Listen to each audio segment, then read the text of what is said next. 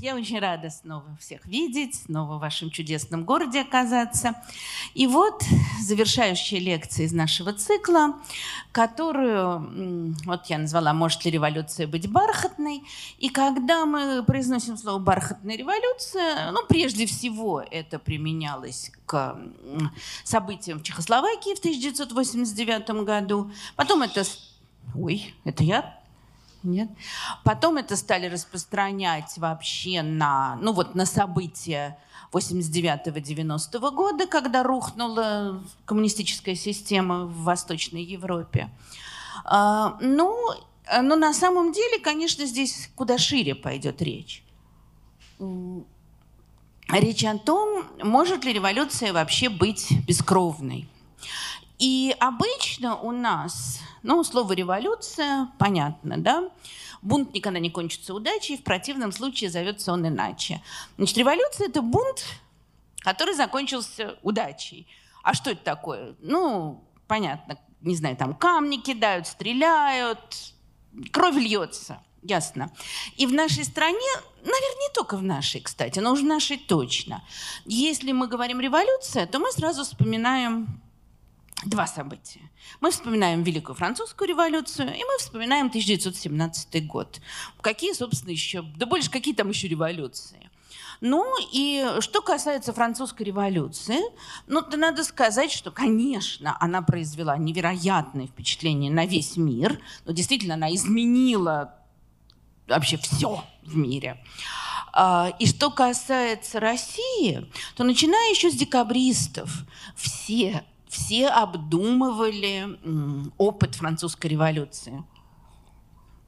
Ну, понятно, казнили короля, в центре Парижа поставили гильотину, куда отправляли самых разных людей. Значит, говорили о свободе, равенстве, братстве, пришли якобинцы, которые, ну, равенство пытались кое-как, а со свободой что-то очень было плохо. Потом другой, другая вещь, тоже о которой всегда все думали, это термидор, то есть такой откат назад. Вот была французская революция, ну ладно, якобинцы... Там полтора года были у власти, революция вообще длилась десять лет. За это время конституцию ввели, республику ввели, равные права всем дали. Ну, замечательно. Потом пришли термидорианцы. Ну, вот в советское время очень любили сказать, цитировать слова Робеспьера, когда его свергали уже. Он сказал, революция закончилась, наступило царство разбойников.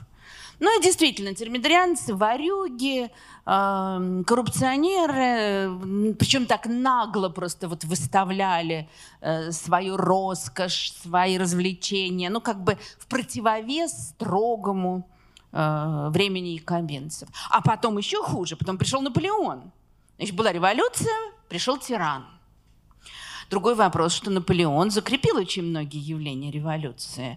Экономические, политические. Его гражданский кодекс, собственно, лежит в основе французского законодательства до сих пор, ну, с некоторыми изменениями. Но он всегда... Не всегда, часто. Он воспринимается именно как тиран. Вот меня ужасно возмущает. У меня так нежное отношение к Наполеону, хотя я понимаю все его недостатки. Такое перечисление, которое очень любят в нашей стране. Гитлер, Сталин, Наполеон. Ну, смешно, потому что Наполеон рядом с этими кровавыми убийцами не стоял. Это совершенно просто из другого, другого, из другой плоскости человек. Да, он ограничил свободы, да, он вел свою власть. Вот замечательные слова Пушкина. Пушкин... прекрасный историк был, помимо всего, про Наполеона. Мятежной вольности, наследник и убийца. То есть он очень многое унаследовал из французской революции, он же ее остановил. И, и вот, как я сказала, все про это думали. Декабристы, когда планы свои строили, вот очень часто говорят, а что они вообще, почему они ничего не делали, декабристы? Писали, там что-то писали. Uh, у них, скажем, там вот в двадцать третьем году, за два года до тысяча восемьсот двадцать пятого года, у них отличная была возможность. Были маневры, uh, на которых присутствовал царь. Можно было вполне попробовать. Нет. А почему они женились, детей заводили? когда собирались революцию совершать. Ну, они не очень понимали, когда она будет, эта революция. Они, конечно, для них была очень большая проблема нарушить присягу, поэтому-то потом против Николая им будет проще выступить. Но помимо всего прочего, конечно, они думали о французской революции, они думали о том, не вырвется ли наружу та стихия, которую они выпустят. Они, очень, они все время тоже думали, а кто из нас будет Наполеоном? Вот про Пестеля все время. Пестель даже, смотрели, так похож на Наполеона. Хотя вообще так не очень. Но казалось. И, кстати, Пестель вообще такой кандидатик вполне подходящий был. То есть они, для них это все время был какой-то такой точкой отсчета, которую они осмысляли. Пройдет сто лет, и в семнадцатом году тоже будут думать про французскую революцию. Все, все, они все время равняли себя на французскую революцию, как сказать, со французской революцией сравнивали. Там, откуда появляется слово «комиссар», столь нам хорошо знакомое и ассоциирующееся у нас, ну, там, с гражданской войной, вот что-то в этом роде. Конечно, пришло из французской революции. Тоже все думали, кто же будет Наполеон. Вот Керенский будет Наполеон. Нет, Корнилов хочет быть Наполеоном. Потом уже советская власть наступает. Они тоже все время. Э, Троцкий, что-то слишком умный, слишком хорошо говорит. Вот кто будет Наполеоном. То есть они все время что-то такого ожидают. И сегодня...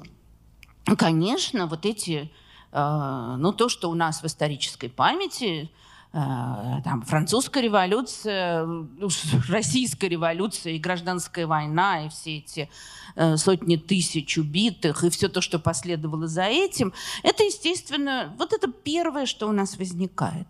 Но при этом надо понять такую вещь, что вообще-то революция – это не бунт, действительно. Но не потому, что бунт не кончился удачей. Потому что революция, это на самом деле, это совершенно не обязательно море крови. Революция означает переворот. Революция, ну, если мы говорим о политических революциях, то революция означает какое-то изменение, резкое, сильное изменение там, политического, экономического строя. Ну, скажем, в той же Франции была куча еще революций после Великой Французской революции, хотя на самом деле, вот я не уверена, что по-настоящему они эм, подходят под это слово. Там в тысяча восемьсот тридцатом году свергли династию Бурбонов, э, три дня длилась эта самая июльская революция. Федор Иванович Тютчев написал стихотворение «Цицерон», «Счастлив, кто посетил сей мир в его минуты роковые». Вот прямо ужас, ужас. Через три дня король Карл X бежал, отрекся, а представитель младшей ветви монархии стал королем Луи Филиппом, ну, там стало посвободней. Принципиальных каких-то вот супер принципиальных изменений не произошло. И много еще будет таких революций.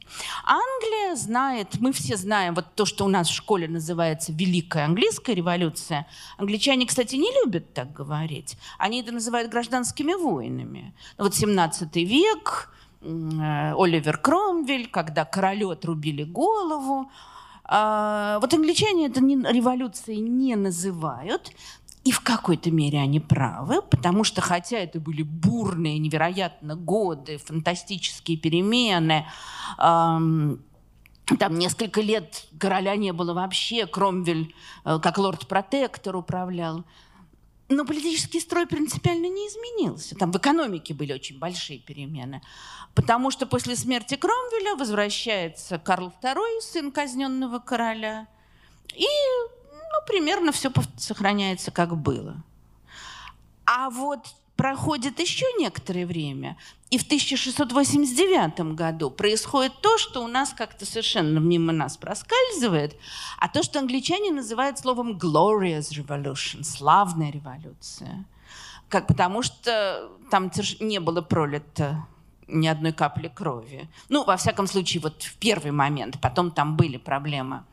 Когда король Яков Второй настолько вступил в такую конфронтацию с парламентом, ну, мы сейчас не будем вдаваться уже там по каким причинам, что парламент его выгнал. и пригласил на правление э, его дочь Марию. Ну, там одна из проблем была в том, что Яков Второй был католик. Они пригласили протестантку Марию и ее мужа, правителя Нидерландов Вильгельма. И, казалось бы, вот здесь совсем нет революции. Это такой переворот. Да? Одного выгнали, других позвали. Все. Но на самом деле здесь революция огромная, потому что вот во время этих событий был принят ряд законов, которые обеспечили огромное влияние парламента. И после этого, ну, понадобился, правда, еще век, чтобы правление... чтобы власть королей в Англии становилась все меньше, меньше, меньше, меньше, а власть парламента все больше. Так что вот это действительно революция. Хотя выглядит все куда менее эффектно, чем когда несчастного Карла Первого ведут на эшафо, выводят на эшафо, отрубят голову и, и так далее. Так что революции бывают очень разные. И двадцатый век тоже знает много разных очень разных революций. Знает такую кровавую, как российская. И, кстати, знает много разных. Ну, такую, как в Германии в восемнадцатом году, когда закончилась э, Первая мировая война. Э, ну, когда сначала император просто отрекается, уезжает, и вроде бы как бы даже... Ну, то есть там было восстание моряков, были волнения в Берлине, но каких-то особых ужасов не было, а проходит буквально несколько недель, и начинается такая кровавая баня. Ну, мы все слышали, как убили Карла Либкнехта и Розу Люксембург как раз в это время, что боялись, что крайне левые придут к власти. Но там далеко не только их убили, там много чего было. Ну, это тоже одна из... А после чего устанавливается Веймарская республика. Одна из кровавых революций. Но одновременно с этим мы знаем революции мирные. Мы знаем революции, где кровь не проливалась. Они проходили с разным успехом, там были разные последствия потом, по-разному развивались эти страны. Но, в принципе, собственно, мой главный посыл – сказать, что это возможно. Все возможно, было бы желание. То, что сейчас любят называть политической волей, но на самом деле не только наверху, а повсюду.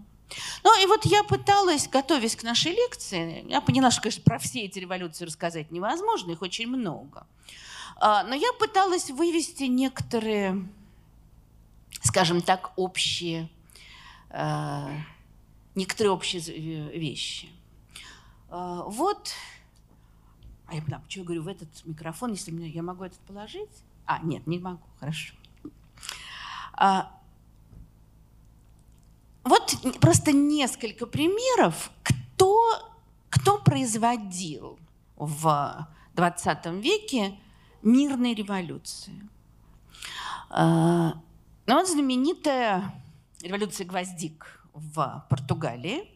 А она революция гвоздик, потому что там девушка одна стала выходить, всем давать, раздавать гвоздики. Вот они их там, ее подхватили пример, и, значит, все вставляли эти гвоздики там в дуло ружей, в петлицы, и отсюда пошла революция гвоздик. Но дело далеко не только в гвоздиках. Значит, вот и эта история Португалии очень интересна, потому что... Вот так вот посмотришь, и Португалия совсем не та страна, в которой должна была бы произойти мирная революция.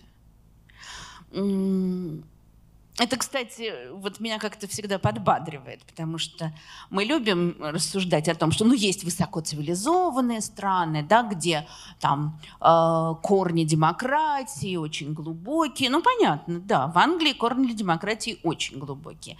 Вот в Португалии с демократией нет, ничего там такого глубокого не было. Э, мало того, Португалия, конечно, переживала э, в начале двадцатого века, ну, вообще в двадцатом веке. Португалия переживала тяжкий кризис. Значит, когда-то, начнем издалека, как полагается, в шестнадцатом веке маленькая Португалия была мощной колониальной империей. но не такой мощный, как Испания, но все-таки. Васко да Гама добрался до Индии морским путем, и, ну вот здесь Индия не закрашена красненьким, видите, там наверху на карте, закрашены разные кусочки рядышком, какие-то, где они укрепились вокруг Индии, но во всяком случае они вынуждали жителей Индии с ними торговать, дальше они отправились еще на восток, ну вот здесь тоже, может быть, плохо видно, что острова, там Индонезия и другие будут их, а это пряности, а это много разных колониальных товаров. Значит, они получили Бразилию, они получили часть земли на юге Африки. То есть это была бога- очень богатая колониальная держава с мощной королевской властью. Ну, там их на какое-то время Испания пыталась захватить и подчинить себе в семнадцатом веке. Не вышло. Но дальше, вот начиная с семнадцатого века, так же, как у Испании, про Испанию сейчас еще чуть позже тоже поговорим, там идет, они идут по наклонной плоскости. Они совершенно не понимали, как им использовать вот все эти свои огромные богатства. Они, это, они не вкладывались в модернизацию, они не развивались. Ну, дворец королевский построить, дело, конечно, хорошее, а вот там предприятия завести, ну, понятные какие-то такие вещи, и с этим у них было не очень хорошо. Там, конечно, был в восемнадцатом веке маркиз де Помбаль, который пытался что-то сделать, но не более того. И к концу девятнадцатого века, к началу двадцатого, Португалия – бедная страна. Значит, ничего у них уже... Ну, из Индии их вытеснили, из Индонезии их вытеснили. Но Бразилия еще остается как-то с ними связана. В Африке сохраняются их владения. Они пока еще, правда, не совсем... От... Еще алмазы в Анголе не найдены. Ну, по крайней мере, действительно сохраняются их владения. Но дальше они идут... Вот один кризис за другим. Там сначала, в начале двадцатого века, Великобритания... Ну, попросту говоря, у них так это называется, ультиматум в истории. То есть Великобритания потребовала, чтобы они уступили им часть африканских владений и вытеснили их. Ну, там кое-чего осталось, а кое-чего нет. Ну, и помимо того, что просто они лишились чего-то, это унижение национальное, что тоже неприятно. Дальше... Совершенно какая-то жуткая и страшная история, когда в девятьсот восьмом году, вот, значит, картинка изображающая, террористы напали на королевскую семью, которые ехали там в открытом экипаже, убили короля. Вон там королева пытается букетом отбиться, потому что больше у нее ничего не было. Убили короля, убили его старшего сына, ранили младшего. Ну, то есть, это кошмар совершенно, прямо вот на улице в Лиссабоне. И это было не случайная такая вещь, потому что, ну, как водится в бедных странах, где не очень развита буржуазия, там, конечно, очень сильны левые. Там сильны анархисты разных совершенно направлений, республиканцы. И вот это вот нападение, такое кошмарное, это был, конечно, только, ну, вот верх вот этого общего кризиса. И дальше они живут э, все снова, все больше и больше там новых разных вещей. Вот этот второй сын короля, Мануэл второй, ну, он был молодой мальчик, ну, ему что-то восемнадцать лет было. Он становится, конечно, королем, но, во-первых, это вот травма ужасная, ну, и он не очень готов. Там борются группировки, тоже коррупция, ну, в общем, какое-то полное загнивание. В девятьсот десятом году происходит революция, такая вполне, вот видим, военная. Там восставшие, все, король уезжает, демократическая республика, от которой совершенно ничего не получается. Вот эта республика, возникшая в две тысячи десятом году, она просуществовала до двадцать шестого года. За это время было восемь президентов, сорок четыре разных кабинета, и двадцать один раз там были волнения, там, ну, как они называют революциями, конечно, не революции. Ну, то есть республика была совершенно нестабильна. Вообще ничего не получилось. Тоже, естественно, с коррупцией все в порядке тоже было, как всегда. В общем, за эти годы выяснилось, что ну, ничего у них не получается. Не... Они вообще не знают, как жить демократически. Короли вроде бы им тоже не нравились. И короли их довели до того, что страна стала бедной. Вот из былой Великой империи стала непонятно кем. Пришли демократы, тоже ничего не получается. И когда в двадцать шестом году военные производят переворот, его, кстати, тоже называют революцией, ну, хотя это тоже переворот, конечно, военные захватывают власть и, собственно говоря, на почти полвека никакой демократии тут речи нет. Ну, тоже я вам не буду сейчас, не буду вас отягощать, там на разные периоды они делят эту, эти вот пятьдесят лет, там менялись конституции, менялись э, силы, которые были у власти. В общем, это время такого авторитарного государства, это время диктатуры, э, как бы там они ее ни называли, как бы они это ни меняли. Ну, э, ситуация была такая, что как бы формально там во главе всего стоит президент. Ну вот первый президент, который как раз после, двадцать, после этих переворота двадцать шестого года, Антонио Оскар Кармона, э, как видите, значит, генерал, естественно. И он становится президентом, и довольно и долго очень им будет. Но э, реальная власть совершенно у другого человека, о котором, наверное, многие слышали. Э, вот он, Антониу Салазар. Не случайно Джоан Роулинг, самого, которая жила в Португалии некоторое время, не случайно самого страшного волшебника всех времен и народов она назвала Салазар Слизерин, конечно, с воспоминанием об этом человеке. Но он на самом деле не, не самый страшный. То есть он неприятный, конечно, товарищ, но не самый страшный. Вот когда я, когда я была маленькая, то регулярно там в газетах писалось о фашистском режиме в Португалии, о фашистском диктаторе Салазаре.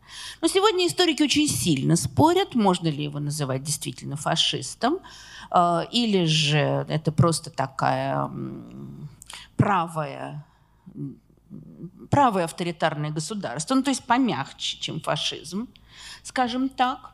Салазар, безусловно, не может быть поставлен, скажем, в один ряд с Гитлером и Муссолини, хотя его часто ставили. Ну, хотя бы потому, что он их очень сильно не одобрял. Он высказывался против преследования евреев э, в Германии, против нюрнбергских расовых законов э, и много против чего другого. Э, и э, он не допустил вступления Португалии во Вторую мировую войну, и считается, что и на Испанию он таким образом подействовал, и испанцы тоже не вступили. И надо сказать, что англичане во время Второй мировой войны просто вот трепетали, как им было важно сохранить хорошие отношения с Португалией. При том, что, опять же, ни о какой демократии речи нет. Салазар был, ну, сначала, как водится, как многие, он, у него было такое духовное образование, шла речь о том, что, может быть, он будет священником. Потом он решил, что нет. Он учился на экономиста, и он, судя по всему, был очень неплохим экономистом. Во всяком случае, вот с двадцать шестого года, когда, значит, военные пришли к власти, они понимали, что вот эти все демократишки, там, эти партии, это вот им не надо. А что дальше делать, они вообще не понимали. И они несколько раз приезжали, вот сразу они стали э, просить Салазара, чтобы он стал министром финансов. А он преподавал в университете в это время. Он отказывался, э, отказывался, отказывался, потом его уговорили. В конце концов, через несколько лет он согласился с условием, что э, ему дадут, вот, что никто не будет больше вмешиваться в финансы. И надо сказать, да, а дальше он будет, значит, он будет министром финансов, потом он будет премьер-министром, ну и практически власть будет у него в руках до его смерти. ну почти, сейчас мы до этого еще дойдем, он, значит, реально был диктатором, при том, что президент сохранялся, президента даже переизбирали время от времени. Но это были, во-первых, президент ничего не мог практически. У президента была единственная, такой как бы теоретически, единственный рычаг, он мог отправить Салазара в отставку. Но почему-то никогда этого не делал. И это было совершенно нереально. И э, выборы происходили, но при этом Салазар создал... Значит, партии все распустили, создали некое единое объединение. Э, при этом вот он смотрел на, скажем, гитлеровскую Германию, ну и, конечно, на Советский Союз. Понятно, что коммунисты – это для него все неприемлемо. И, казалось бы, он должен так вот дрейфовать в сторону Гитлера. А он, э, вот ему совершенно то, что там происходило, не нравилось. Э, в гитлеровской Германии партия практически срослась с государством. Ну, нацистская партия, она же и есть государство. Там все крупнейшие э, руководители, естественно, они же нацисты. Значит, вот Салазару это совершенно не нравилось. Он все время подчеркивал, что ну, это у нас просто такой, он такой националист. Это у нас такое национальное объединение, мы все вместе э, будем э, там, строить новую Португалию и все такое прочее. И надо сказать, что вот первые... ну, там лет пятнадцать его правления, он добился очень больших успехов, был очень большой, да даже больше, наверное, был очень большой экономический подъем, у него были разные грандиозные экономические проекты. Ну, вот этот вот огромный мост в Лиссабоне, который, надо сказать, действительно производит сильнейшее впечатление, его длина там больше километра.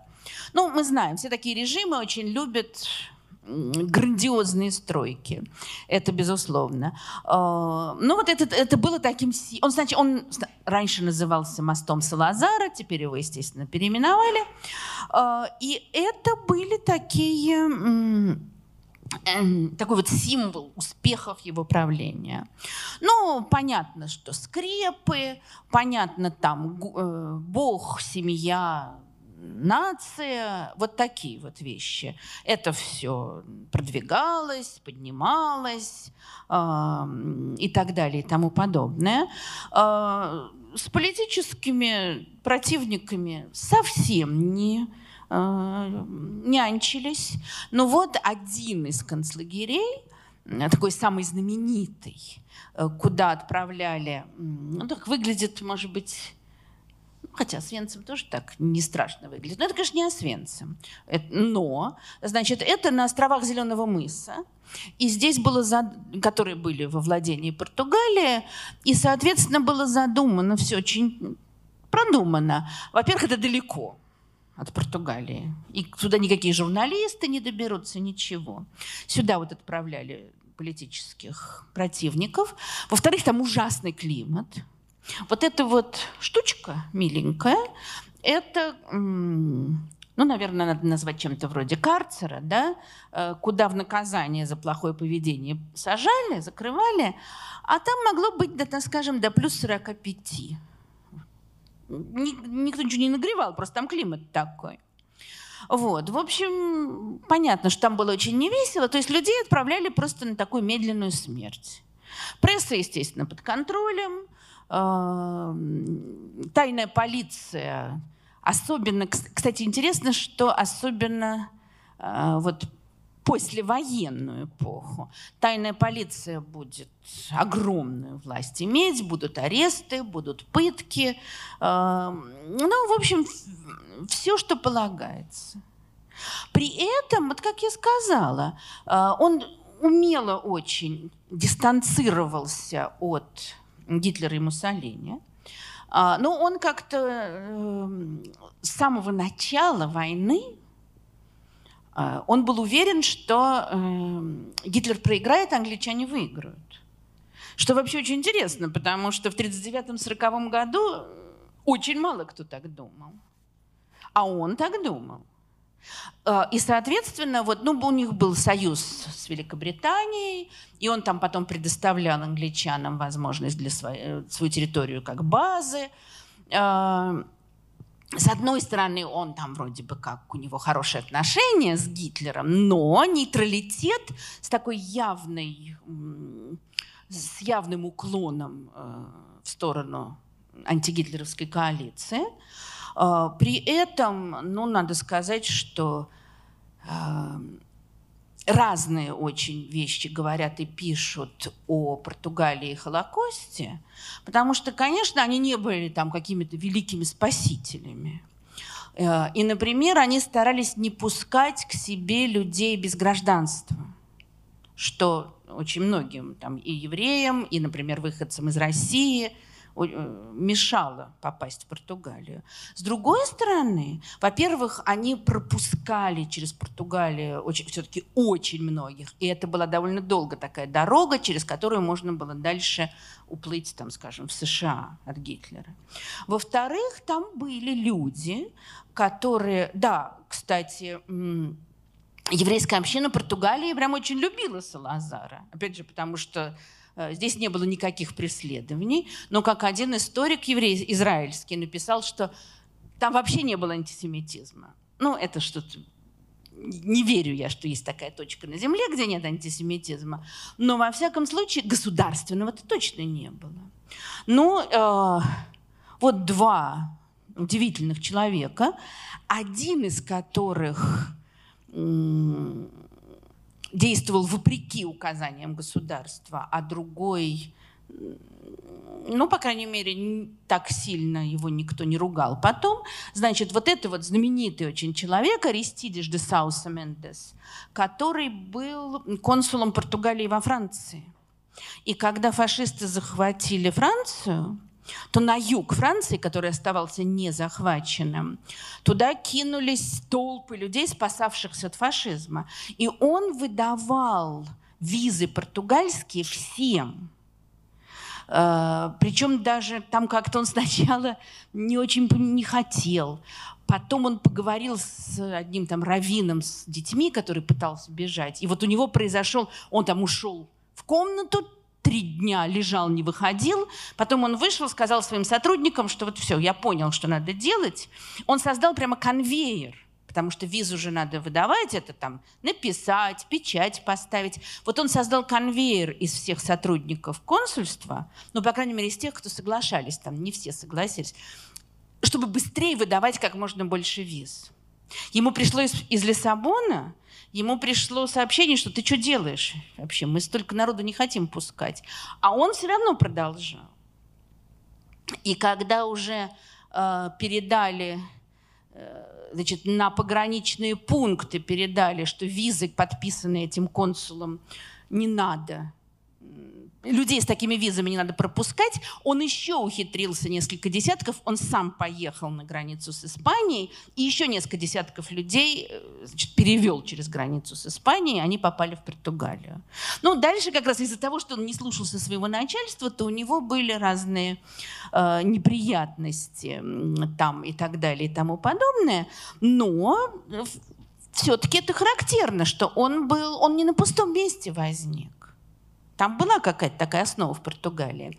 А вот второй человек, этот с орденами, Карлос де Альмейда Фонсека Сампайо Гарридо, он был э, в Венгрии э, дипломатом португальским, и он тоже там множеству евреев выдал э, паспорта.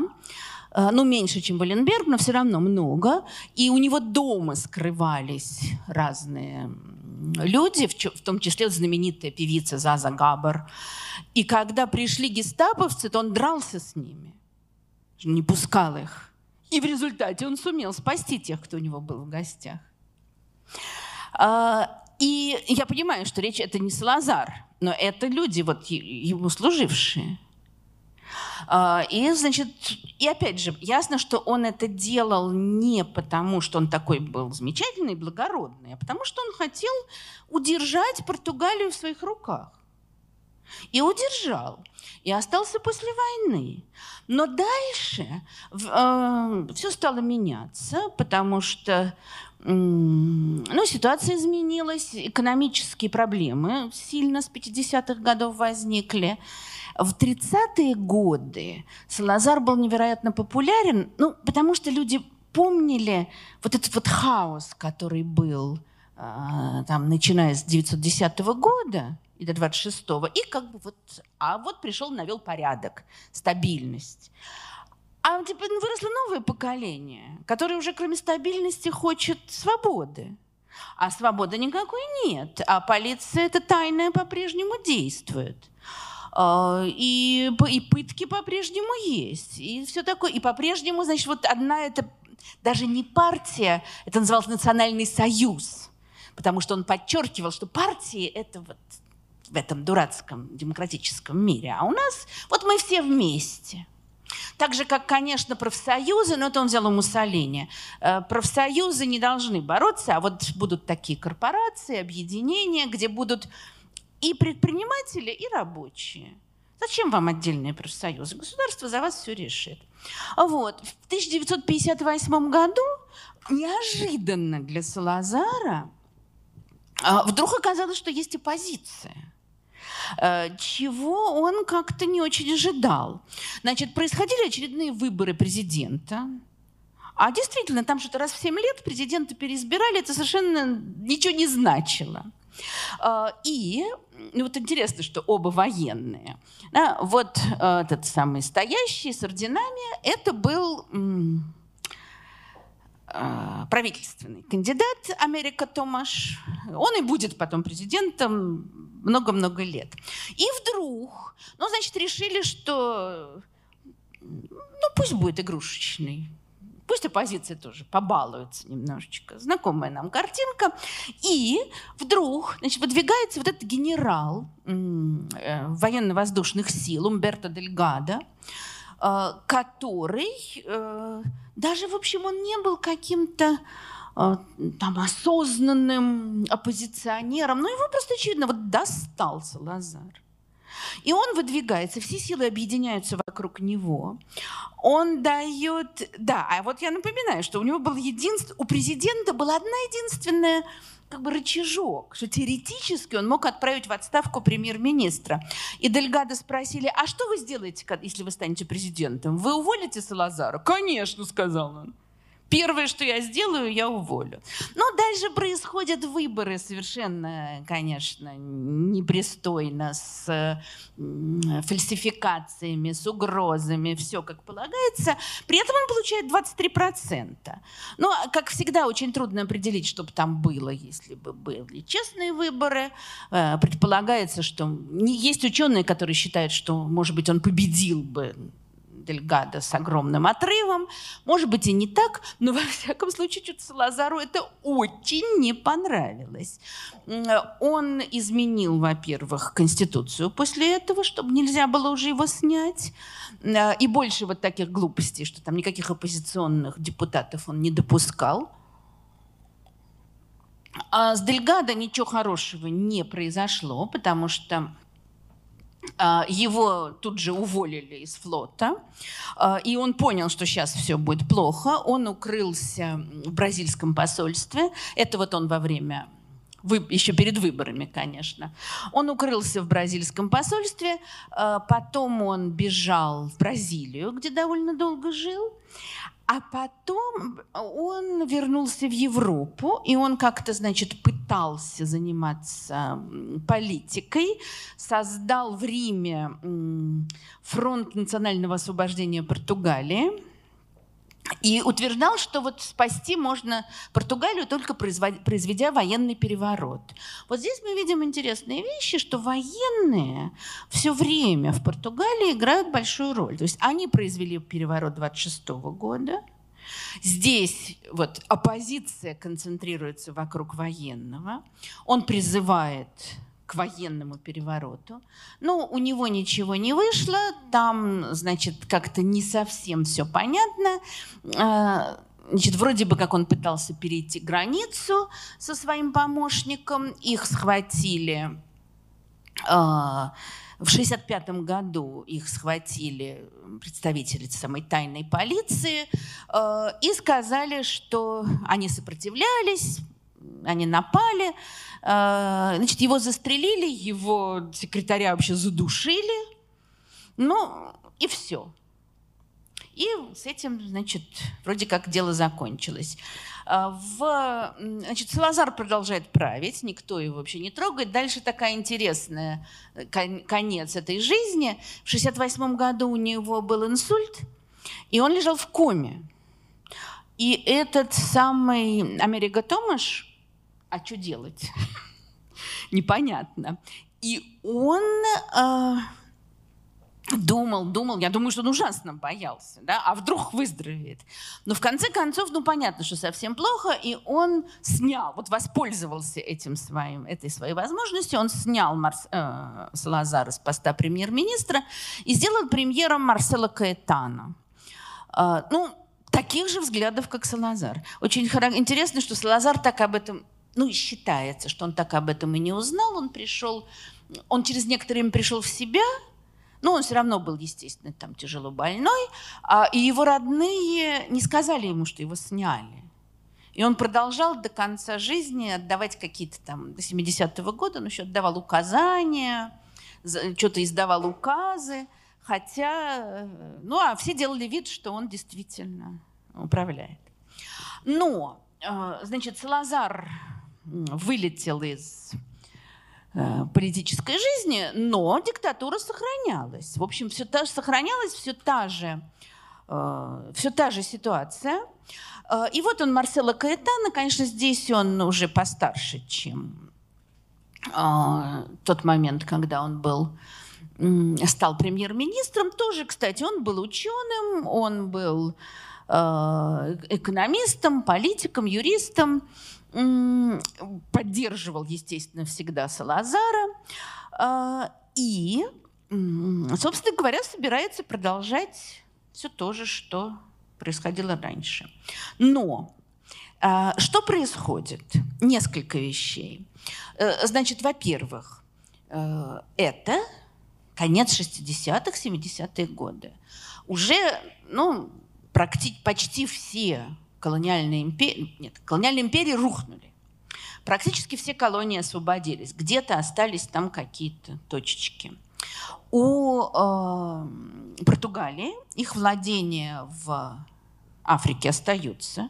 При этом они вот, с находкой, прежде всего, обнаружением алмазов и других, и массы других полезных ископаемых, эти их владения приобретают особую ценность. А там, естественно, идет борьба за освобождение. И вот это тоже такой важный момент, разъедающий жизнь Португалии, что там идет колониальная война, шестидесятые годы. А как все колониальные войны, грязная, кровавая, жестокая. Там самые разные группировки. Там, конечно же, замешаны Советский Союз, который поддерживает там левых, и Китай кого-то поддерживает, и еще кто-то. Там творится кошмар и тихий ужас. И если еще там в начале, скажем, двадцатого века на колониальные войны, ну как, ну вот англичане там, да, вот наша империя, мы должны ее поддерживать. Что-то в шестидесятые колониальная война – это уже совсем не то, что нравится людям. И это вызывает отторжение и внутри страны, и э, извне. В тысяча девятьсот семьдесят третьем году отряд португальских войн подошел к селению, вот там стрелочка, Вирьяму, э, где... жители подозревали в том, что они сотрудничают с Фрелимо. Ну, наверное, вот представители старшего поколения помнят, это такая была там левая марксистская группировка, очень у нас ее поддерживали в Советском Союзе. И, значит, войска, совсем неприятная группировочка, скажем прямо, но, значит, отряд войск пришел и перерезал практически всю деревню. Там стариков, женщин, детей, э, значит, кого угодно. Вот тут, вот это фотографии тех, кто выжил тогда, значит, вот этот наверху у него там следы от ранений, а эта женщина внизу, она была маленькой девочкой и, значит, упала на колени перед командиром и умоляла, чтобы он пожалел ее и ее маму, он их пожалел, и поэтому она выжила. Но вообще там несколько сот человек было убито. И, конечно, сначала об этом никто не знал, пока вот этот человек, это католический священник Эдриан Хастингс, англичанин, который присутствовал при этом, и он опубликовал в газете «Таймс» сообщение о том, что произошло. И дальше это все стало раскручиваться, раскручиваться, раскручиваться, и... Ну, во-первых, резко падала, естественно, популярность Португалии во всем мире, да и в стране, внутри это вызвало совершеннейший ужас. При этом эти разоблачения произошли вот буквально перед тем, как Марсело Каэтано, вот этот новый премьер-министр, приехал в Лондон. А, как я уже сказала, у Португалии с Великобританией еще со времен, еще до Второй мировой войны даже, у них очень тесные связи. Вот это, значит, люди стоят э, пос, перед посольством Португалии, протестуют. Это вот Каэтано с лорд-мэром Лондона, улыбаются оба, но, в общем, понятно, что им совсем не до улыбок, потому что там невероятный международный скандал. И есть версия, что э, вот эти события сильно приблизились то, что было дальше. Ну, то есть, вот что мы видим? Но с двадцать шестого года до начала семидесятых, это получается, там больше сорока лет, существует диктатура устойчивая, довольно долго весьма стабильная, довольно долго с невероятно популярным Салазаром. После чего, значит, что происходит? Нарастает экономический кризис, раз, нарастает неприятие вот этой политической системы, плюс колониальный кризис. Ну, я не берусь судить, действительно ли это вот было последней каплей, или как-то вот все и так нарастало, нарастало, нарастало. Но, во всяком случае... К семьдесят четвёртому году армия устала от того, что происходит. Вот опять армия.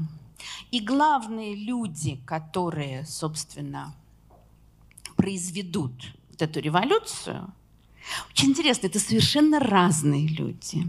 Вот он, генерал Спинола, которого часто считают таким вот, вот, вот кто произвел э, революцию. На самом деле это не так.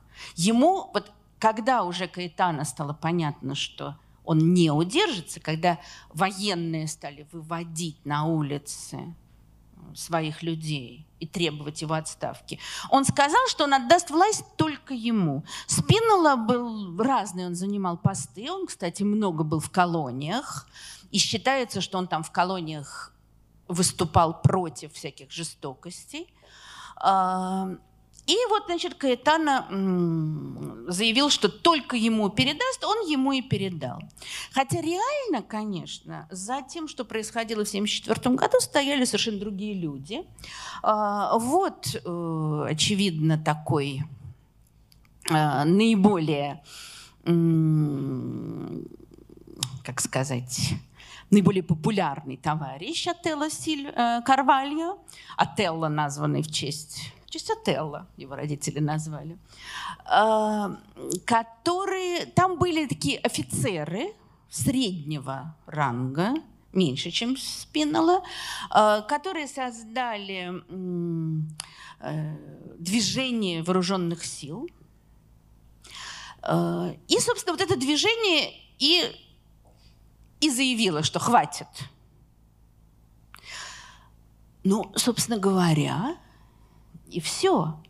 И они вывели войска, никаких столкновений не было. Вот они, значит, гвоздички им раздают, э, все замечательно. Э, при этом, понимаете, вот что, что интересно, а... демократии все равно, конечно, опять же, корней вот этих как не было, так и нет. Вот эти представители вооруженного, движения вооруженных сил, они были очень левые. Ну, в Португалии вообще левизны много. И многих из них потом обвиняли в том, что они были связаны с какими-то лево-террористическими группировками. Генерала Спинолу, наоборот, обвиняли в том, что он был связан с правыми, такими чуть ли не профашистскими группировками, и что он хотел там теракт провести. Правда, непонятно. Его поклонники говорят, что это его специально оклеветали, его противники говорят, что ничего не оклеветали, он сговаривался, значит, там, ну, чуть ли не с фашистами. И, ну, я не знаю, не берусь судить.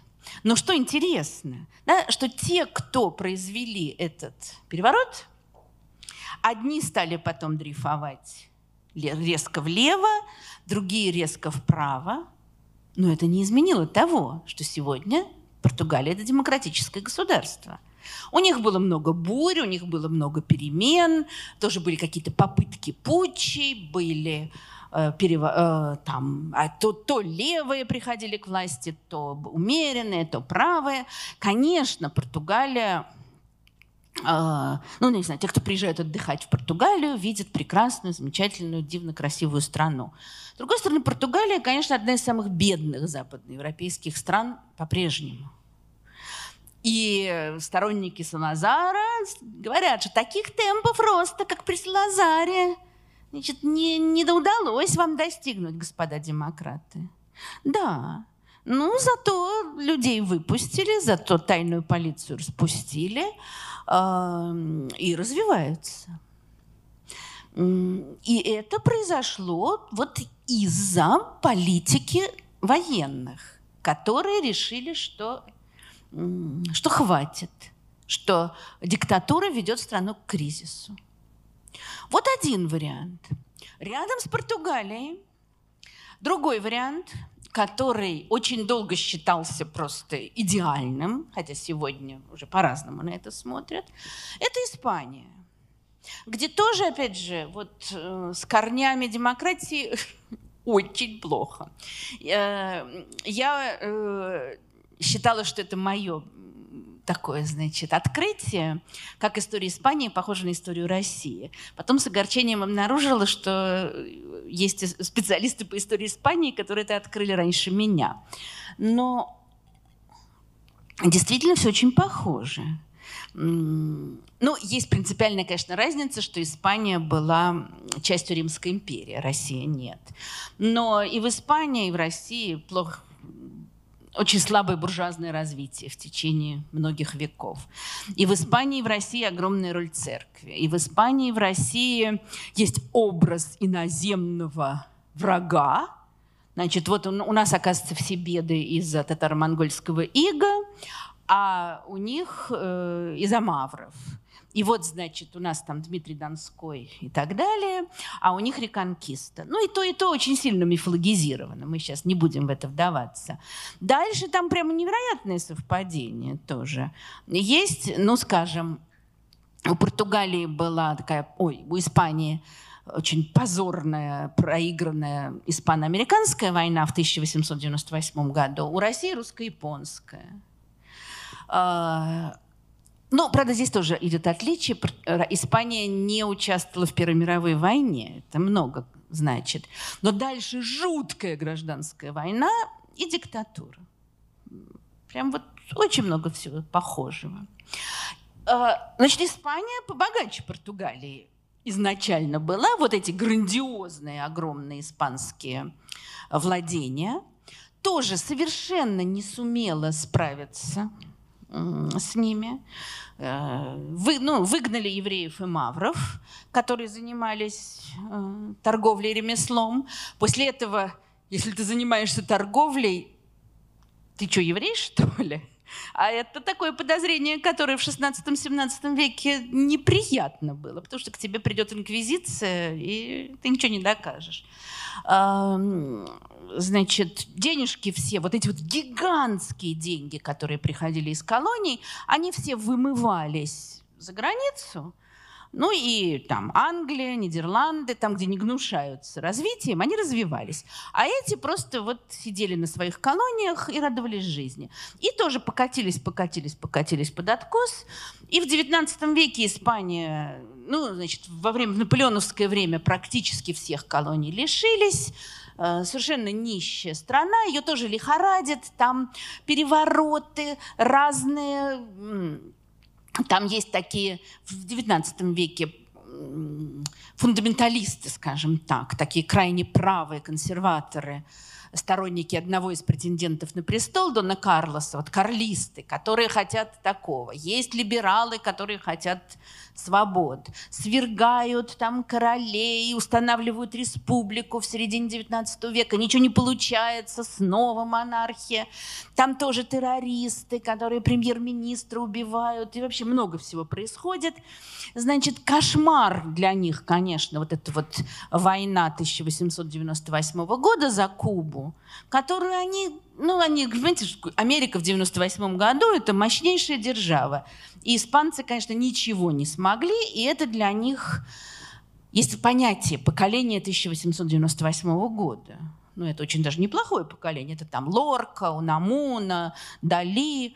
Но вот они выросли под, под тенью этой травмы ужасной, что вот мы никто, мы все проиграли.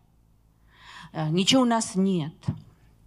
Но, конечно, когда там гуляешь по Мадриду или Барселоне и видишь эти огромные здания, построенные в начале двадцатого века, ты думаешь, ничего себе кризис.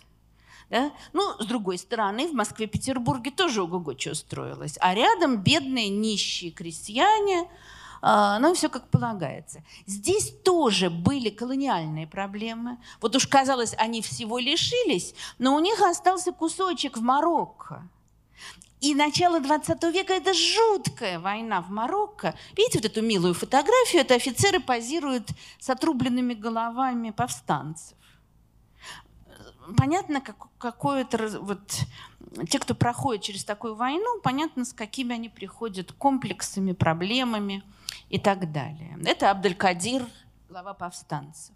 И там очень долго это длится, тоже ужасно, кроваво, кошмарно. И это, как всегда, естественно, разлагает страну тоже.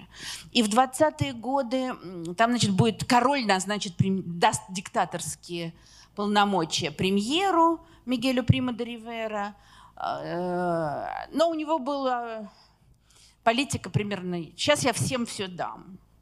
Вот так. Сейчас бедным хорошо будет, и богатым хорошо. Ну, понятно, ничего не вышло. В результате, значит, его сняли. Потом, когда в тридцать первом году огромное количество республиканцев победило на выборах, король решил не дожидаться. Он хорошо знал, что с его родственниками в России произошло, и быстренько уехал. И устанавливается республика. И, в общем, очень тоже похоже на Португалию, потому что демократическая республика, которая оказывается совершенно бессильна. На нее, значит, левые, ну, в Испании левых тоже пруд-пруди, там коммунисты, социалисты, социал-демократы, анархисты, миллион. Они, значит, давят с одной стороны, с другой давят националисты. Ну, тоже тех, кого у нас принято называть фашистами, хотя это такой вопрос большой. А, вот, значит, сверху это знак фаланги, того, что потом будет создано уже в тридцатые годы, а, такое крайне консервативное националистическое объединение, и знак Народного фронта. Значит, в середине тридцатых годов левые партии объединяются, побеждают на выборах, сразу начинают аграрную реформу, начинают закрывать церкви. Начинается гражданская война, которую... Что такое? Которую начинают военные. Вот он, генерал Франко, который, кстати, тогда еще не был главным. Он был одним из генералов, которые все это начали. Он постепенно оттеснил всех остальных. Очень характерно, что восстание – это вот кодовая фраза «Над всей Испанией безоблачное небо» была произнесена восемнадцатого августа тысяча девятьсот тридцать шестого года. Они восстали как раз в колонии, в Марокко. Вот там вот был этот такой как бы центр националистического движения, ну, они думали, что они моментально захватят власть, и ничего не будет. А оказалось, что все совсем не так просто, и три года... Это знаменитая фотография великого фотографа Роберта Капы, которая называется «Смерть республиканца». Ну, наверное, как такой символ войны вообще. Три года длится страшная гражданская война. Видите, мы очень привыкли к тому, что у нас была очень страшная... Мы знаем, что у нас была страшная гражданская война. Конечно. Но, значит, в Испании... Погибло, ну, конечно, очень сложно это посчитать, что-то там двести-триста тысяч считается. Ну, в нашей стране, да, это такие вообще. Но там население это всего двадцать четыре миллиона. И это была жуткая совершенно война. Мало того, это война, которая, вот в отличие от гражданской войны в нашей стране, которая, ну где она там, в учебниках, да, она там не забыта. Она существует, она э, актуальна до сегодняшнего дня. Э, я вот некоторое количество раз ездила в деревню испанскую, где было два бара. В одном, вот сегодня, в две тысячи двадцать первом году, в одном баре собираются франкисты, в другом – республиканцы. Вот понимаете, в нашей стране, чтобы там в один бар ходили красные, в другой белые. Это кто там уже помнит? А там это все еще живо. То есть это какая-то невероятная, конечно, травма. Ну вот эти все бомбежки, значит, увековеченные в Гернике, э, восстание, бит, борьба между левыми в Барселоне, описанная Орвелом, которая на него... невероятное произвело впечатление. И много-много-много всего другого. Страшный террор с обеих сторон. Опять же, очень трудно посчитать, но Энтони Бивер, автор такой очень знаменитой книги о гражданской войне в Испании, он считает, что со стороны франкистов раз в десять был больше террор, но это не убирает. Вот опять же того, что Орвел писал в «Памяти Каталонии», что со всех сторон там много чего интересного происходило. И в конце концов, тридцать девятый год, интер- интербригады уходят, франкисты побеждают. Ну, нач- начинается очень жесткий террор.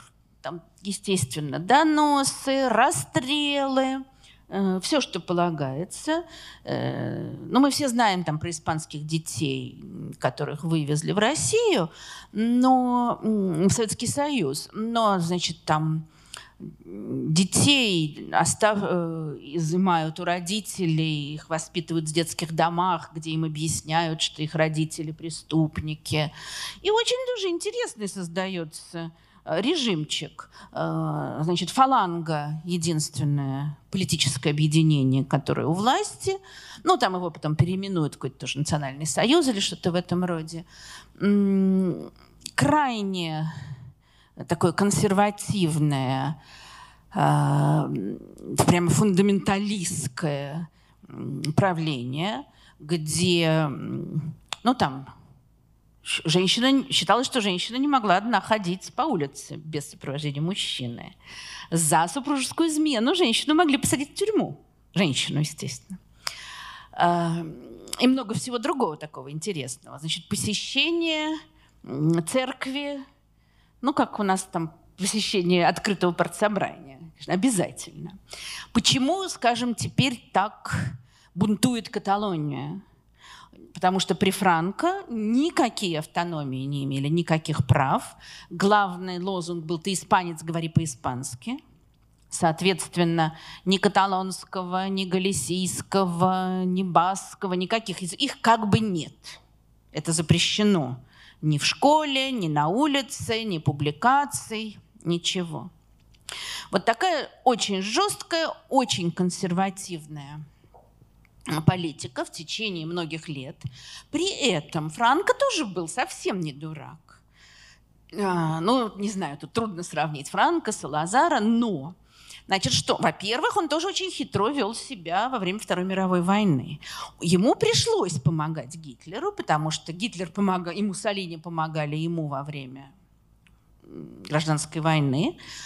Он постарался свести это к минимуму. Он, ему пришлось отправить дивизию на Восточный фронт, одну. Дальше он, значит, воздержался. При этом ему все время: а когда еще ты пришлешь? Ну, кто-то из историков, наверное, тот же Бивер, очень смешно написал. Ну, наверное, знаете, испанская любимая маньяна. Вот что не, что не происходит, да-да-да, все сделаем завтра, маньяна. Вот он тоже так все тянул, тянул, тянул, больше никого не послал. И когда в сорок третьем году союзники высадились на севере Африки, то у Гитлера был план провести войска через Испанию и высадить их в Северную Африку. Ну, может, если бы это было в сорок первом году, то Франко бы повел себя по-другому. А в сорок третьем он сказал, что Пиренеи не любят, чтобы через них переходили войска, и не дал ему это сделать. И я думаю, что это, конечно, очень сильно помогло ему потом остаться у власти. Где вот на Потсдамской конференции Сталин все время как бы вот возвращался. А что это Франко у вас? Вот стоило там Черчиллю начать говорить про то, что где-нибудь там в Болгарии выборы прошли не демократически, а Франко. Но Франко остался. Франко остался и всю, всю свою жизнь останется у власти. При этом... Значит, сначала вот очень жестко залив кровью страну, подавив восстание и преследуя вот первые годы очень жестко республиканцев. Дальше, ну, таких уже преследований нет. Хотя, конечно, все сохраняется. Аресты, смертная казнь, все, сколько, это все есть. За политические преступления и так далее. При этом он всячески делает вид, что наступило примирение. Вот мы победили, а теперь давайте жить дружно. Но хочу порекомендовать тем, кто еще не видел, ну, вот здесь в Петровском она тоже продается, потрясающую книгу Николая Пле «Неудобное прошлое» о том, как в разных странах как бы пере... прорабатывают, переживают свое былое прошлое, вот эту диктатуру и так далее. И там очень интересная глава про Испанию как раз. В Испании был выбран... Вернее так, сначала был вариант Франко.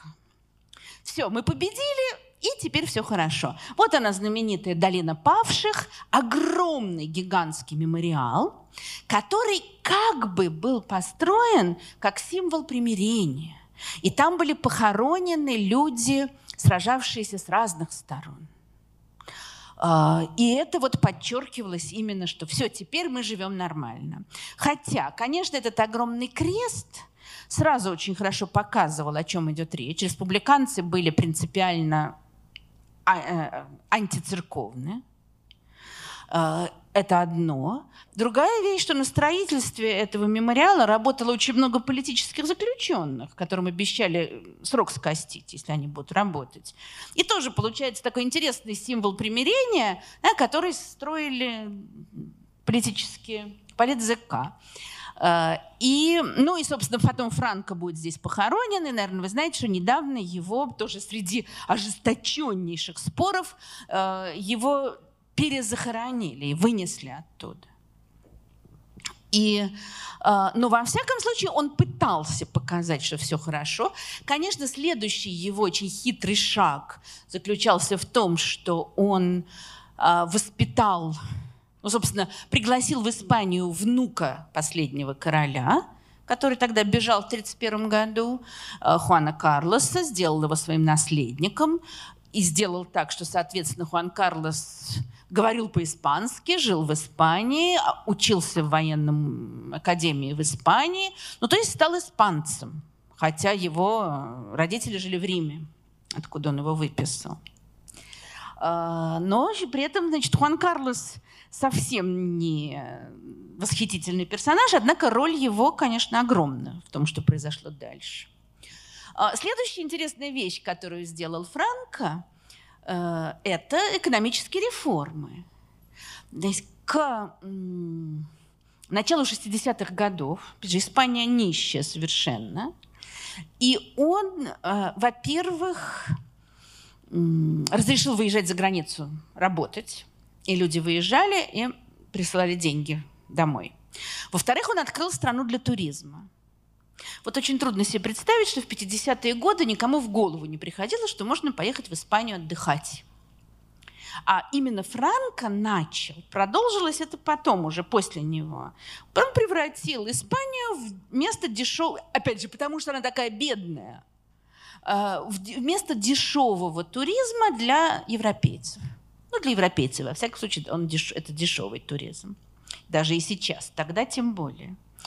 Я когда-то была на одном семинаре, где один шотландский историк проводил занятие, которое называлось «Роль туризма в развитии демократии в Испании».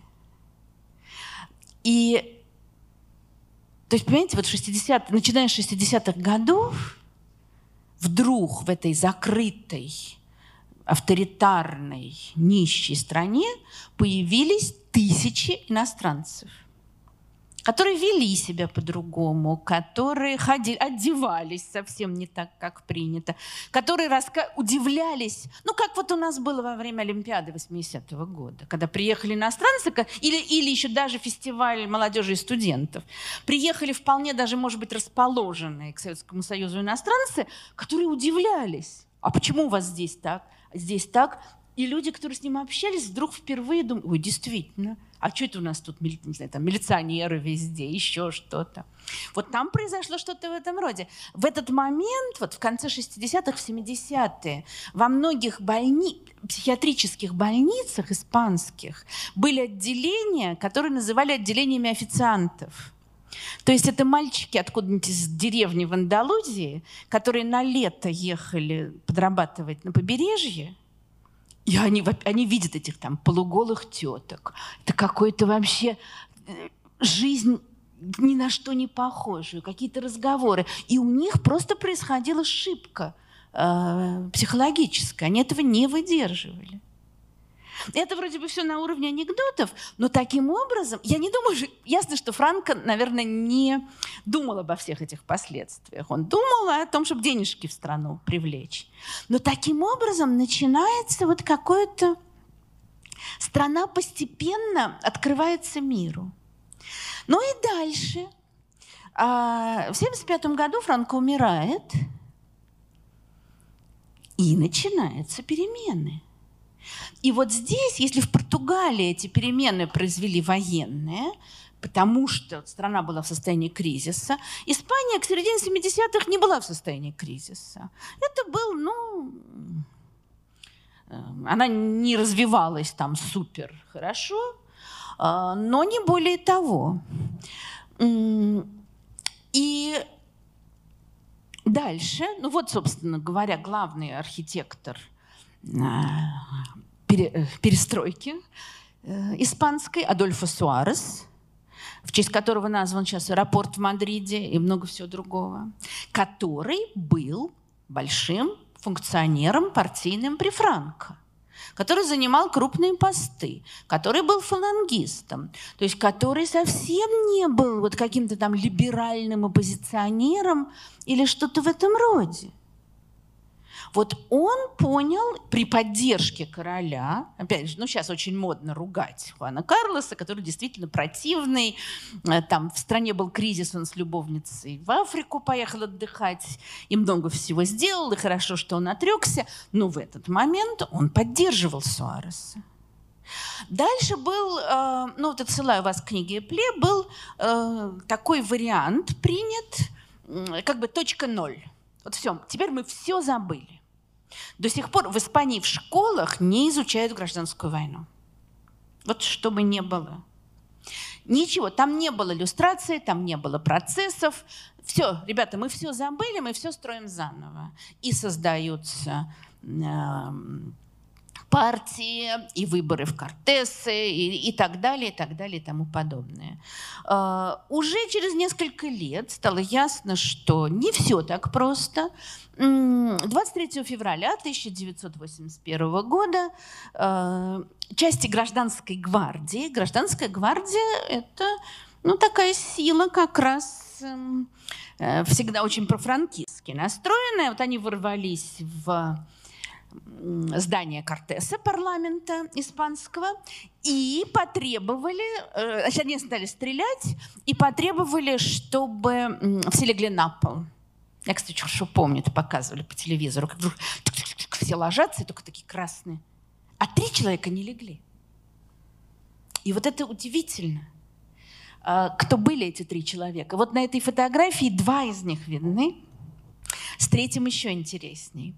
Значит, не лег Адольфо Суарес, вот он стоит на ступенях, премьер-министр. Не лег генерал Мильяда, который вообще-то был тоже очень сильным франкистом. Но он так как-то сильно стал куда более либеральным к этому времени. И не лег лидер коммунистов Сантьяго Карилья. Вот три человека остались стоять.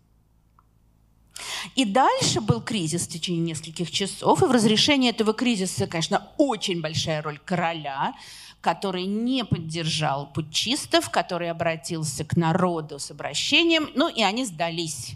Когда они поняли, что у них нет поддержки, они сдались. И дальше тоже, естественно, Испанию будет бросать из стороны в сторону, и будут разные, там тоже то правые, то левые.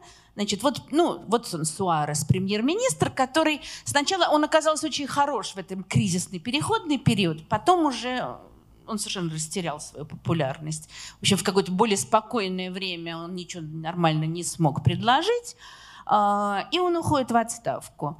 Значит, Леопольдо Кальво Сотелло рядом, он, опять же, тоже такой фалангист. Его дядя был убит в тридцатые годы левыми, и он считался таким мучеником во, фран... во... во франкистскую эпоху. Они проводят реформы. Потом проходит еще время. Фелипе Маркес, социал-демократ, его партия была запрещена при Франко, естественно, как и все остальные. Хосе Аснар, куда более правый, там, национальное движение. Но мы, если сейчас не будем все это разбирать. Я просто хочу сказать вот что. Что дальше их бросает из стороны в сторону. Там они тоже правеют, они левеют. Сейчас так вот как-то явно идет полевение. И все время там мэры и Мадрида, и Барселоны все, все время левыми выбирают. И э, левеют правительство. Но демократия сохраняется, которую произвели бывшие фалангисты. Вопрос о том, вот этот вот вариант, который считался идеальным, теперь мы все забыли, и ура, и давайте мы все... Теперь уже он подвергается большой критике, теперь они пытаются как-то вот историческую память актуализировать. В самых разных местах стоят такие щиты информационные, где и так вот идешь, идешь, раз... а вот здесь расстреливали, а вот отсюда вели туда-сюда, значит, там арестованных и так далее. То есть они пытаются вспоминать об этом и перерабатывать. Но это уже другой разговор. То есть вот один вариант, когда такую революцию провели военные. Другой вариант, когда сами функционеры. Ну и, конечно, если мы говорим о бархатных революциях, то, естественно, крушение всего социалистического лагеря, которое практически всюду прошло, кроме Румынии, везде прошло мирно. И с одной стороны, мы можем просто сказать, а что тут говорить? Началась перестройка, Горбачев все разрешил, потом, значит, обещал, что советские войска выйдут. Ну, тут-то, тут-то все и началось. Конечно. Но, с другой стороны, ясно, что во всех этих странах тоже были, вот так же, как в Португалии были, значит, эти либеральные военные, ну, скажем так, не буду говорить либеральные, разумные военные. То, что среди фалангистов были те, кто хотели перемен. В этих странах тоже были определенные предпосылки. Ну вот что я вижу. Во-первых, понятно, действительно, то, что там После войны Красная армия поддержала коммунистов. Ну, где-то, как в Польше, это произошло достаточно быстро. Да? Пришло советскими войсками, пришло новое правительство, и все. В Чехословакии до тысяча девятьсот сорок восьмого года еще правительство было коалиционным, потом всех некоммунистов из него выкинули. Опять результат тот же самый. Ну, там Болгария, Румыния, Венгрия были союзниками Гитлера, соответственно, они уже там ничего не могли возражать, провели быстро под контролем советских войск, провели, советской администрации провели выборы, на которых тоже победили коммунисты. И, соответственно, такое было ощущение национального унижения, безусловно, от того, что вот нам что-то навязали. Естественно, были страны, где это было сильнее, значит, вот он, Имре Надь, тоже, кстати, коммунистический функционер, который пытался в тысяча девятьсот пятьдесят шестом году провести, ну, в общем, тоже революцию в Венгрии, задавленную советскими танками. Вот Александр Дубчик, который пытался в Чехословакии ввести э, социализм с человеческим лицом, и тоже задавленный танками. Социализм, слава богу, не Дубчик.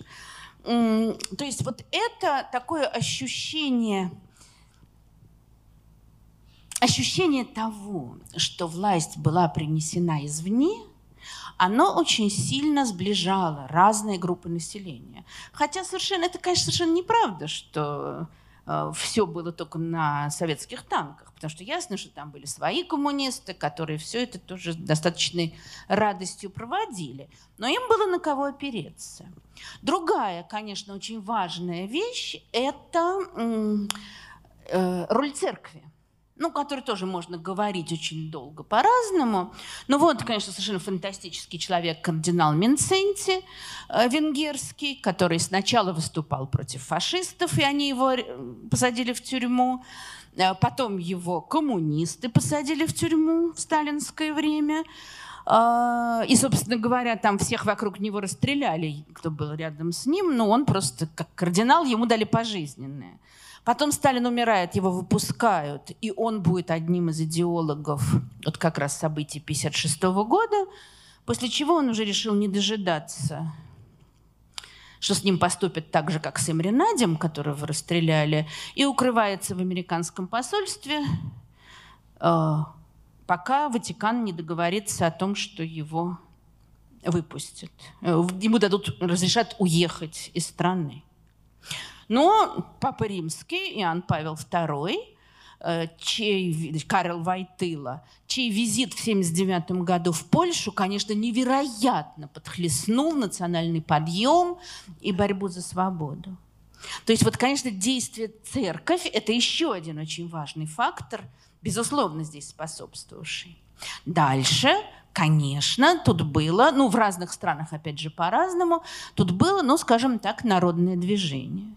Вот то, что происходило в Польше, профсоюз «Солидарность» на Гданьской верфи имени Ленина, Лех Валенса, такой еще молодой тут и харизматичный, это было грандиозное движение, в котором участвовали, ну, сначала сотни, потом тысячи людей.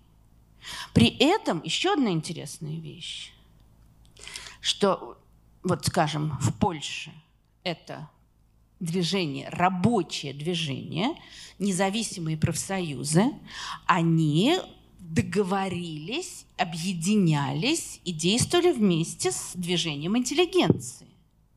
То, что далеко не везде происходит. Вот поразительная совершенно фотография. Это чешский курорт на границе Чехословакии и Польши, где сидят, значит, отдыхающие. Да?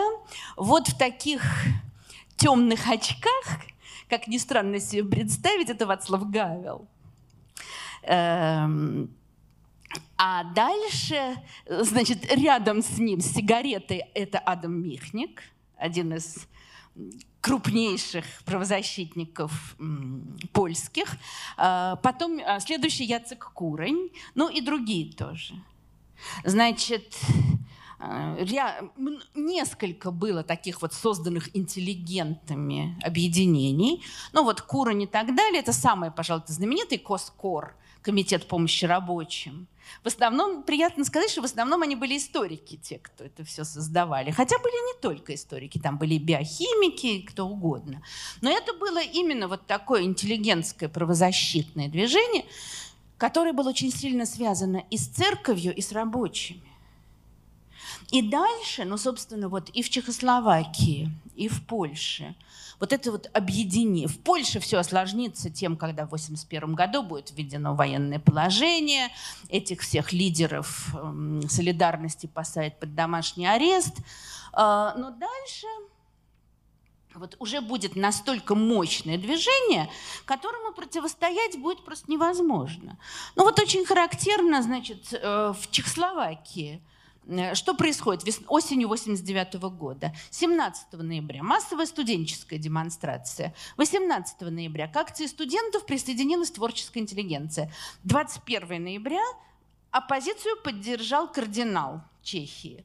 двадцать третьего ноября многотысячная рабочая демонстрация в поддержку студентов. двадцать четвёртого — двадцать пятого чрезвычайный пленум ЦК. Коллективная отставка всего старого руководства, выбирают новых, которые уже готовы проводить реформы. Ну и дальше идет уже, разрешается многопартийность, новые выборы, э- и все, старый режим рушится. И тут же тысячи людей кинулись к стене, ну и, собственно говоря, на следующий день стены уже не было. Но это говорит о том, что тысячи людей были на это готовы. И дальше тоже. Дело ведь не только в том, чтобы разобрать стену, а в том, что и в ГДР было выбрано новое правительство. Этого Ханса Модерова мы, конечно, сейчас совершенно и не помним. Но это было как бы все еще коммунистическое правительство, но готовое идти на перемены. Ясно, что Эрик Хонекер, ну, во-первых, он был уже очень стар, это он отдавал приказ стрелять в тех, кто пытался бежать за стену. Ясно, что он к переговорам не готов. А появились те, кто были готовы. Ну, создается, вот Гельмут Коль создает национальный альянс там, за единую Германию, такое объединение разных партий, тоже проводятся выборы, ну и дальше идет путь к объединению Германии и к ее демократизации.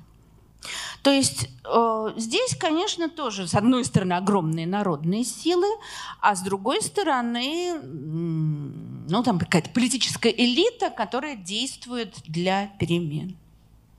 И, понимаете, очень, у меня все очень так красивенько получается. Да?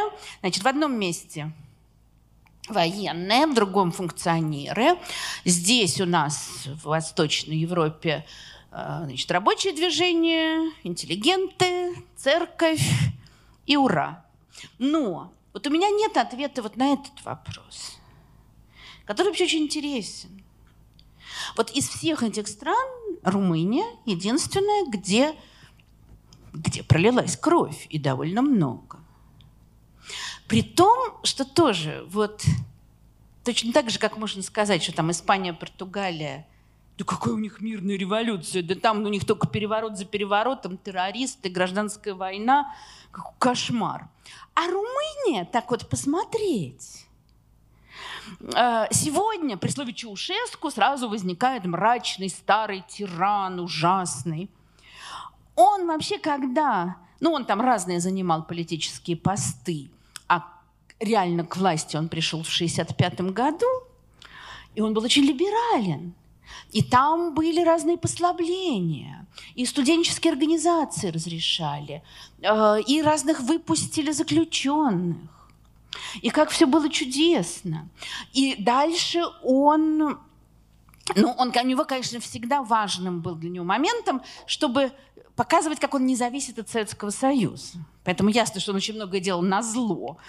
Скажем, там шестидневная война с Израилем, в Изра... Израиле, шестьдесят седьмой год. Все страны разрывают отношения с Израилем, а Румыния нет. Переворот в Чили, все разрывают отношения с Р, а Румыния нет.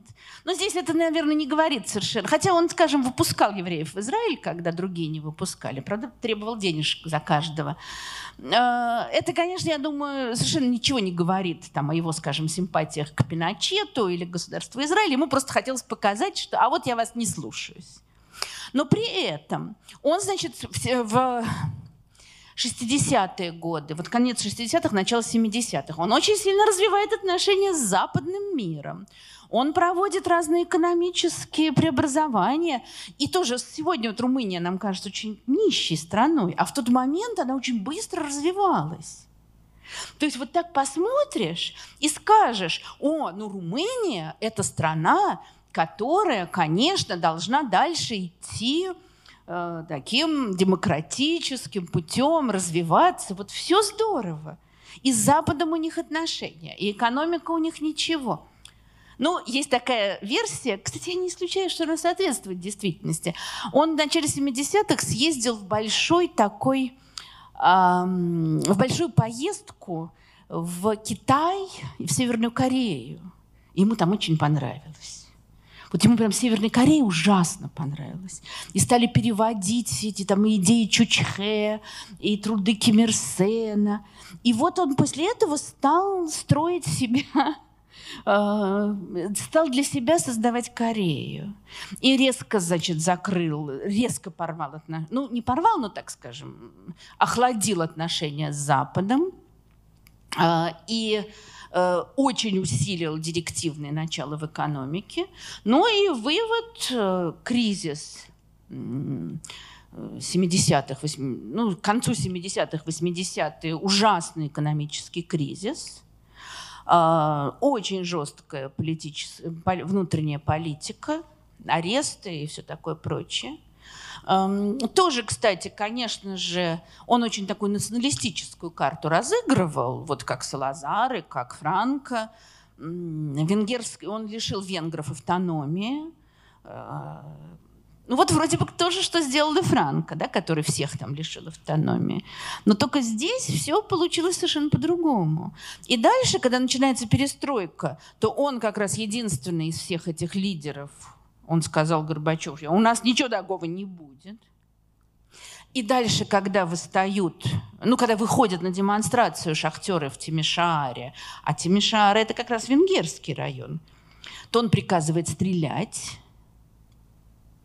При этом, ну, он не понимает, очевидно, к чему все это может привести, потому что э, через некоторое время устраивается огромный митинг в Бухаресте, который должен был быть митингом в его поддержку.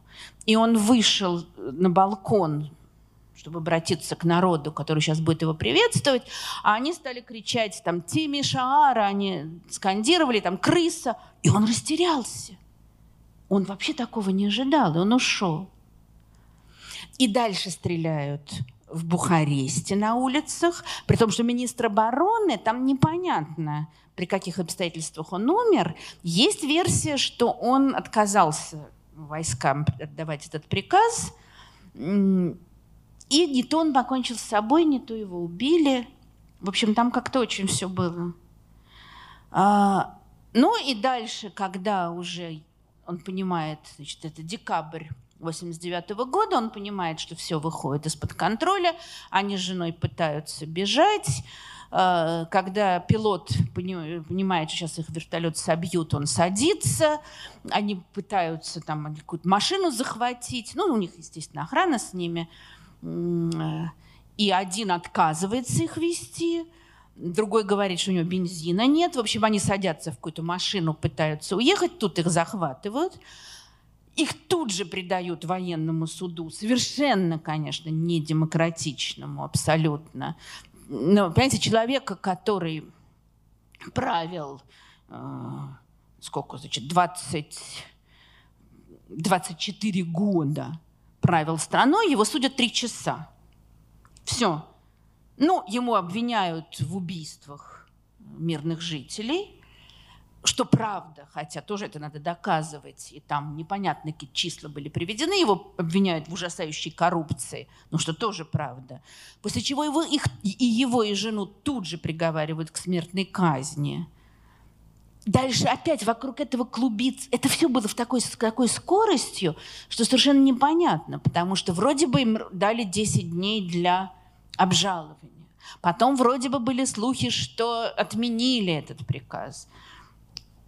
Уже через несколько часов их расстреляли. И это... Вот почему? Почему в Польше, Венгрии по одному, и в Чехословакии, а здесь по-другому? Это зависит просто от тупости э, Чаушеску, который не от, не, вообще ни на какие не шел уступки. Или, хотя мы знаем, например, что там... Э, вот как бы все факторы, которые я... про другие страны сказала, они там тоже есть. Там, скажем, были какие-то священники, которые боролись за права. Ну, наверное, их было меньше. Вот, значит, военные силы тоже вроде бы выступили. Там в последний момент, уже осенью восемьдесят девятого, было такое письмо партийных функционеров, которые выступали против режима Чаушеску. То есть вот все эти факторы, которые я назвала, они там как бы были. Может быть, их было просто меньше, и они куда слабее. Может быть, и так.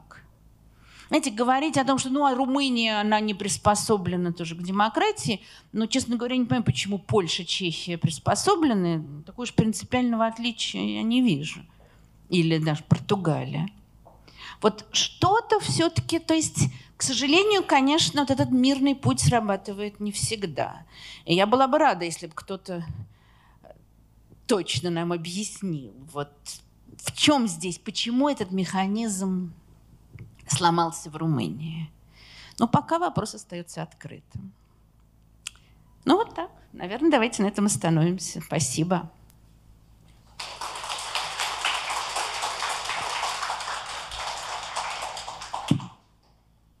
Вопросы? Тамара Натановна, вот э, вы чуть-чуть не дошли до того момента, когда э, чехи со словаками мирно развелись. Будьте любезны, пожалуйста, до этого момента. Мое мнение, что это тоже, конечно, уникальная совершенно вещь, потому что, как мы знаем, такие разводы происходят. Очень редко происходит мирно. И, наверное, это можно, может быть, это можно объяснить тем, что все-таки они действительно очень близкие, хотя близкие народы. Что Россия, Украина не близкие народы. Что они очень близкие народы. Все-таки, наверное, я думаю, что это во многом зависело от очень разумного поведения Гавела и от его э, очень большого кредита доверия. Но, с другой стороны, я вот так думаю и пытаюсь найти... Еще примеры такого спокойного. Сербия, Черногория. Вы знаете, да. Но Сербия и Черногория на фоне всего ужаса, который творился в остальной Чехословакии, о, в остальной Югославии, да, вот разве что. Но думаю, что это просто вот опять же, ну потому что уже очень страшно было, что здесь тоже зальют кровью. Ну вот, наверное, да. Больше примеров не знаю. Это, это совершенно уникально. Вот все, что я могу сказать. А вот не является ли каким-то таким фактором, повлиявшим на события, то, что Ярузельский э, отказался ввести войска, ведь ему же предлагали ввести советские войска, и он остался диктатором, как бы, но э, не воспользовался советской помощью. И мне кажется, что это способствовало более мирному э, вот, круглому столу. Ярузельский, во всяком случае, так это объяснял. Ага. Да, оценки деятельности Ярузельского есть очень разные. Потому что, начиная с того, какой он подлец-негодяй, как он всех задавил, и тем, что, наоборот, он спас и не дал вторжения. И я не берусь судить, что здесь правильно, конечно, но вот, наверное, это самое национальное ощущение, ну как бы, когда в стране ощущают некую внешнюю угрозу, то происходит объединение. даже хотят или не хотят. Ясно, что ему там Михник, Курань и Валенса были неприятны, но все-таки свои поляки, и поэтому, вот, наверное, это сыграло свою роль. Так что, конечно, да, я согласна с вами, что Ярузельский непрост.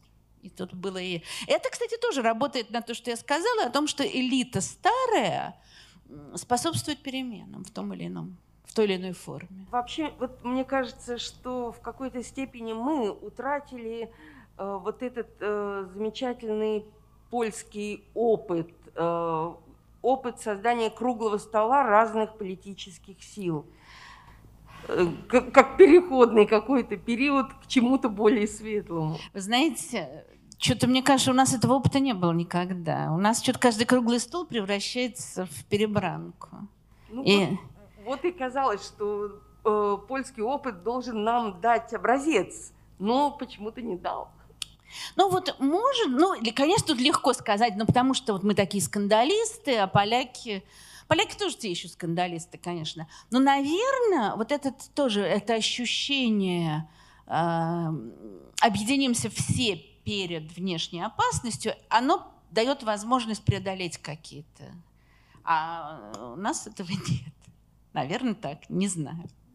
Вам не кажется, что вот диктатура – это, ну, в целом ряде примеров, которые вы привели, это следствие вот левой угрозы? И, в частности, и у нас сегодня в России э, диктаторский режим, он потому и существует, и поддерживается, потому что до сих пор очень сильны левые настроения. Вы знаете, я бы сказала так, что разные диктатуры используют левую угрозу как э, довод.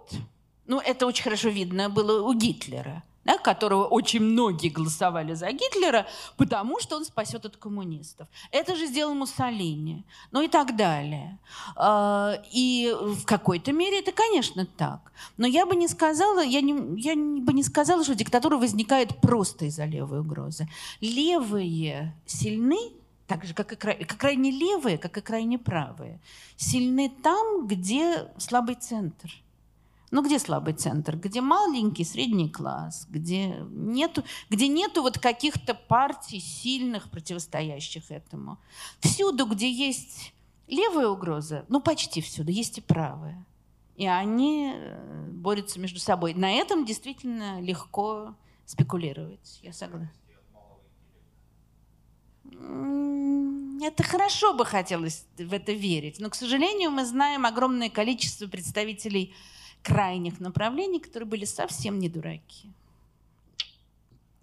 Все не так. Мне кажется, все не так просто. Ну что ж, спасибо вам большое.